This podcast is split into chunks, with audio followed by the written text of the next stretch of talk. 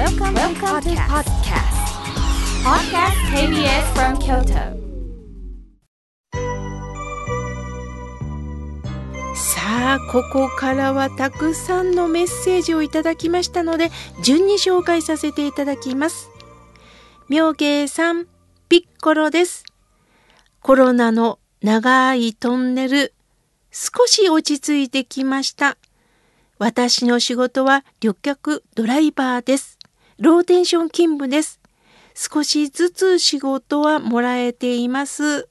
とのことです。そうですよね。ピッコロさんは長い間、コロナ禍の間、本当にお仕事がなくて辛いですとおっしゃってたんですけれども、少しずつ回復なさったんですね。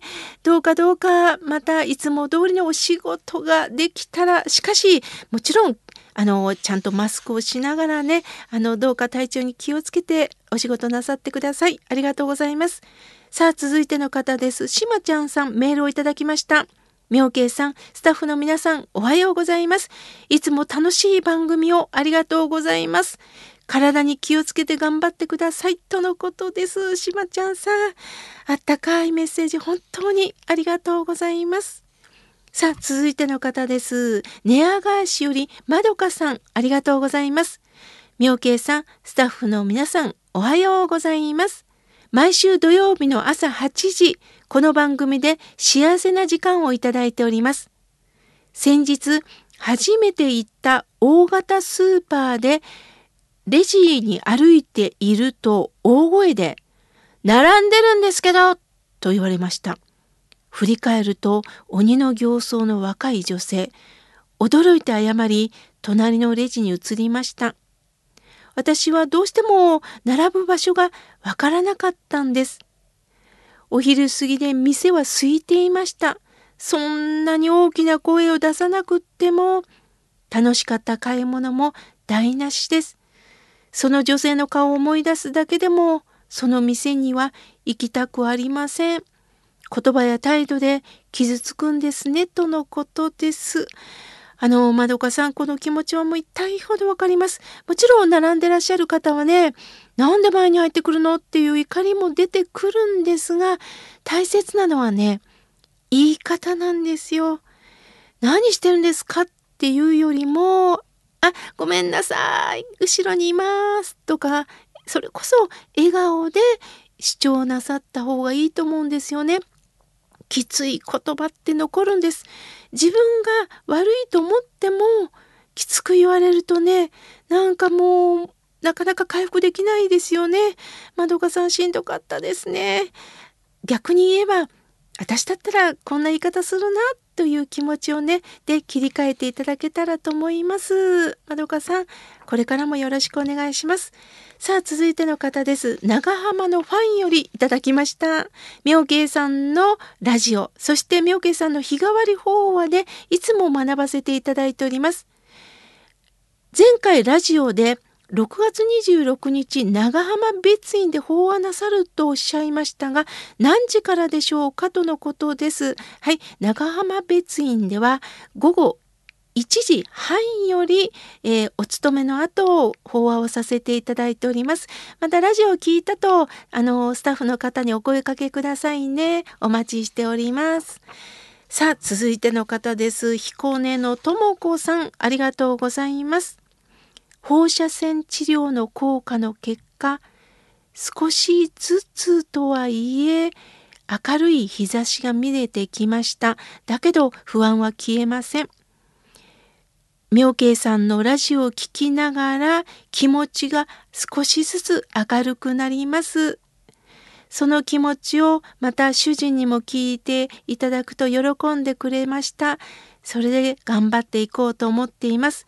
妙慶さんのラジオ、そして妙慶さんの日替わり法話でも励まされております。これからもよろしくお願いしますとのことです。彦根の智子さん、毎日が不安だと思います。その中、一生懸命治療を本当に前向きに、また家族の皆さんと一緒にされてるんですね。あ、それはもう不安で不安で仕方ないと思います。ただ、この前向きな気持ちになるどういうことかというと朝太陽の光を浴びると今日も生きてる。ありがとうって言ってみる。ああ、果物を見ながら、家庭菜園のね、いろんなトマトとかを見ながら、ああ、一緒に生きてる。今日いただいていいと思いながら、笑顔でいただく。どんなことでも感動していく。これが免疫が作られるとよく言われています。なんだそんな思うだけじゃないのと思うかもしれませんがこれはもうお医者さんもおっしゃるんです。人間の体って気持ちでも左右されるんですよ。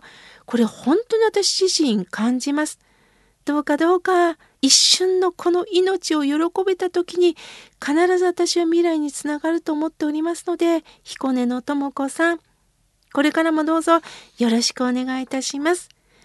さあ、続いての方です。メールをいただきました。おもちゃんさん、ありがとうございます。青森よりいただきました。みょうけいさん、初めてラジコで聞いております。妙慶さんは作家の五木ひろゆきさんとの対談のことをおっしゃっていましたが何の雑誌なんですか？読みたいですとのことです。ありがとうございます。月刊同房という雑誌で東本願寺出版より、えー、7月号で紹介されます、えー、全国の書店にも置いておりますので書店にお問い合わせいただくか京都の東本願寺に電話をいただくとお送りもできますのでねお声かけください月刊同房7月号で五木ひろゆきさんとあの対談をさせていただいておりますので是非、えー、皆さん読んでみてください。さあ、続いての方です。おはがきをいただきました。わあ、井村さんの黒糖のわらび餅ゆず味をイラストで描いてくださってます。ラジオネーム甘党の男よりありがとうございます。妙慶さん、スタッフの皆さん、おはようございます。私は休日が火曜日と土曜日ですので、8時の土曜日はいつも聞いています。妙慶さんのお話を聞いていると心がほっとします。落ち着きます。またプレゼント応募しますとのことです。いやー、甘党の男さん、まさしく井村さんの、えー、商品が大好きだと思います。当たるといいですね。またお待ちくださいね。ありがとうございます。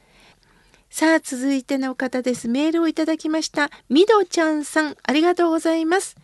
妙慶さん、私はリスナーの皆さんのお便りを聞くのが好きなんです。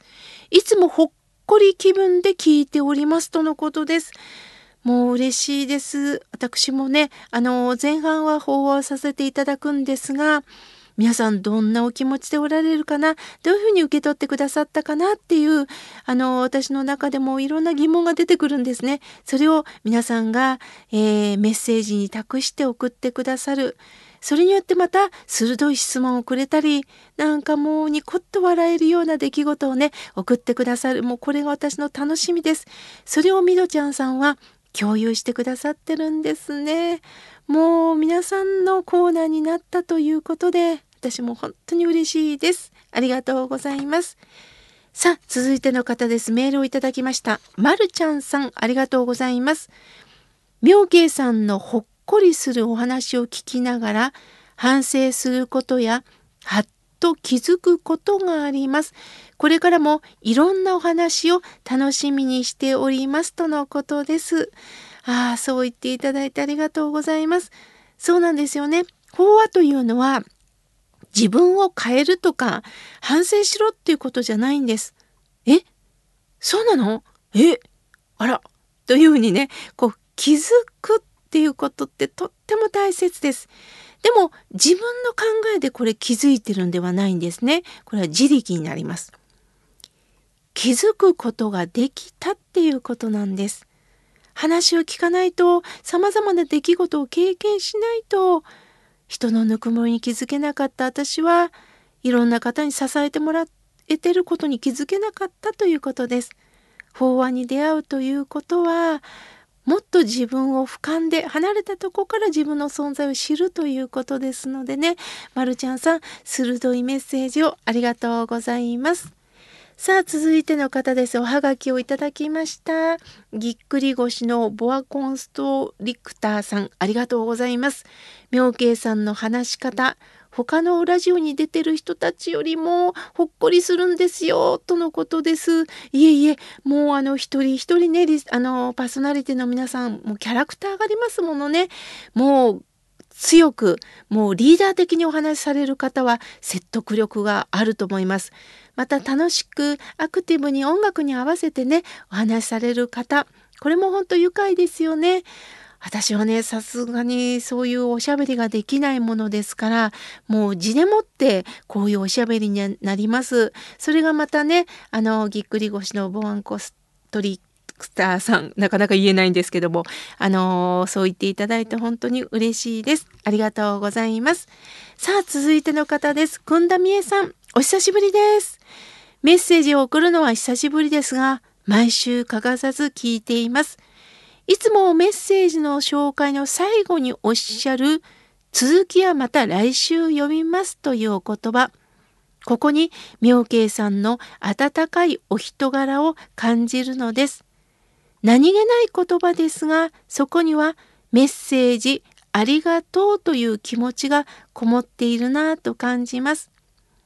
何気ない言葉にも上辺だけではない本心をおっしゃっている顔に見えないリスナーさんの気持ちをまるで身内に接するかのように大切にされるたった30分の時間ですが土曜日の朝8時に妙慶さんのお声を聞くと1週間の疲れが飛んでいくのですとのことです。ああ、くんだみえさんもうこちらも疲れがどっと飛びます。くんだみえさんもいつも温かいメッセージを伝えてくださる。本当に嬉しいです。また、いろんな方のメッセージもゆっくり聞きながら、私とリスナーの方の、あのー、一人一人をまたくんだみえさんもなんかスタッフの一人になって見てくれてるような気がするんですよね。なんか深いなと感じます。私もせっかくわざわざメッセージを届けてくださるんであれば、このご縁を本当に大切にしたいと思ってます。顔も見えないのにあるんですが、でも顔が見えないからこそ私はいろんな想像ができるんです。あ、きっとこの方車の運転をしながら、この方一生懸命何度もペンを取りながら、はがきに託してくださるんだ。メールにでメッセージを送ってくださるんだいろんな方の顔がね見えないからこそ想像できるんですよね。これも本当に楽しいひとときです。では、くんだみえさんの、えー、メッセージをいただきながら、たくさんのメッセージをいただいたんですが、また来週紹介させていただきます。